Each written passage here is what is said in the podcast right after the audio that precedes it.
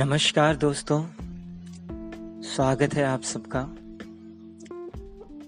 आज मैं आपके लिए एक छोटी सी कहानी लेके आया हूँ। एक छोटी सी प्रेरक कहानी, जिसे सुन के आपको अच्छा लगेगा और आपको एक सीख मिलेगी।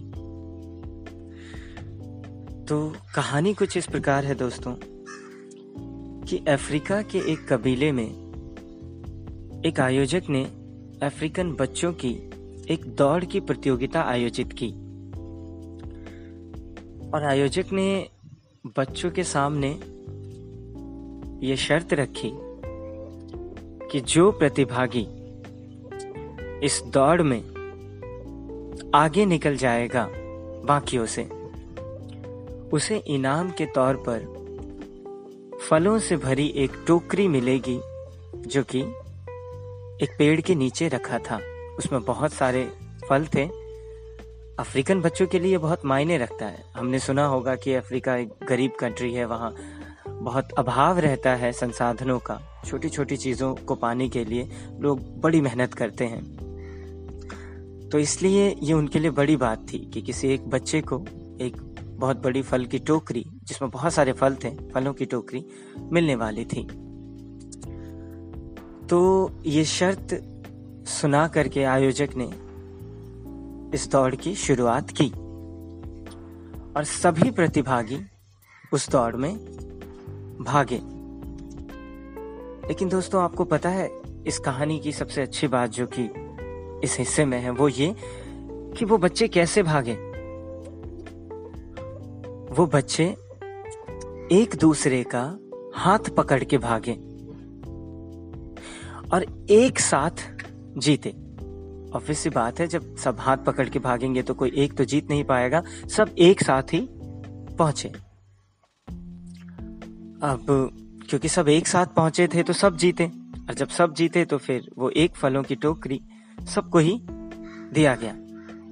और सभी बच्चों ने एक जगह बैठकर गोला बनाकर, घेरा बनाकर उन सभी फलों को एंजॉय किया। उनको खाया, उनका स्वाद लिया, और और आप, आपस में मस्ती की, हँसी ठिठोली की और उस, उन फलों के स्वाद का आनंद लिया। पर जब आयोजक ने उनसे ये पूछा कि अगर तुम में से कोई एक ये चाहता कि वो अकेला रेस जीत जाए तो वो ऐसा कर सकता था? और वो अकेला बच्चा इन पूरे फलों का हकदार होता। फिर भी तुमने ऐसा नहीं किया। ऐसा क्यों? तो बच्चों का जवाब था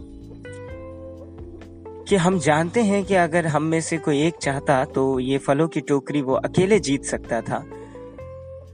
लेकिन अकेले जीतने पर जो खुशी मिलती, उस खुशी में वो मज़ा नहीं होता जो अभी एक साथ इसको जीतने में मिली।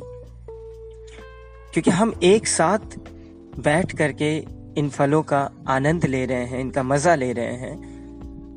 और ये बात हमारी खुशी को दुगनी कर दे रही है कि हम सब साथ हैं, एक साथ हैं। अकेले शायद हमें इतनी खुशी नहीं मिलती। तो यही इस कहानी का सार है दोस्तों, कि वो खुशी ही क्या जिसमें आप अकेले खुश हो। खुशियाँ बांटने से दुगनी होती है। और खुशियों का मकसद ही तभी पूरा होता है जब आप अपने अपनों को शामिल करते हो इसमें। और अपने अपनों को दुखी करके अकेले खुश होना, इस खुशी में वो बात नहीं दोस्तों। खुशी असली में वो है जिसमें आप अपने अपनों को शामिल करते हो, लोगों को साथ लेके चलते हो, खुशियाँ बांटते हो, खुशियाँ बांटने से बढ़ती हैं। यकीन मानिए, इसका आनंद अकेले खुश होने में नहीं। धन्यवाद।